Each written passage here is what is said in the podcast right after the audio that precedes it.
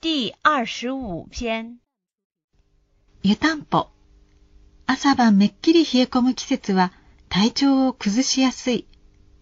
ちょっと風邪気味かなと思った先日、ホームセンターの家庭用品売り場で子供時代に使っていた湯たんぽと再会した。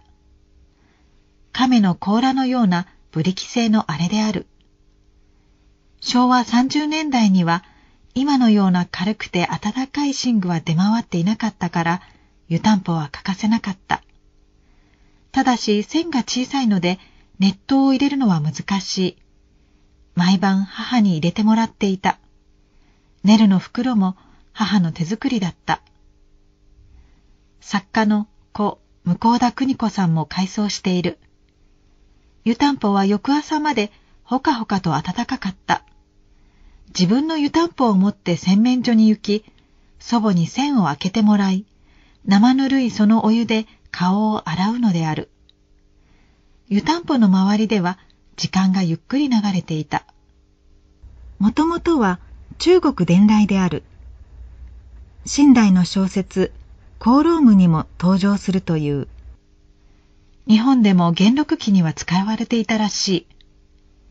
かつては統制だったが、昭和初期から金属製が普及した。高度成長期に広まったガスや電気の暖房器具に追われてほとんど姿を消していたものの今また注目されている。店頭にはゴム製やプラスチック製も並ぶ。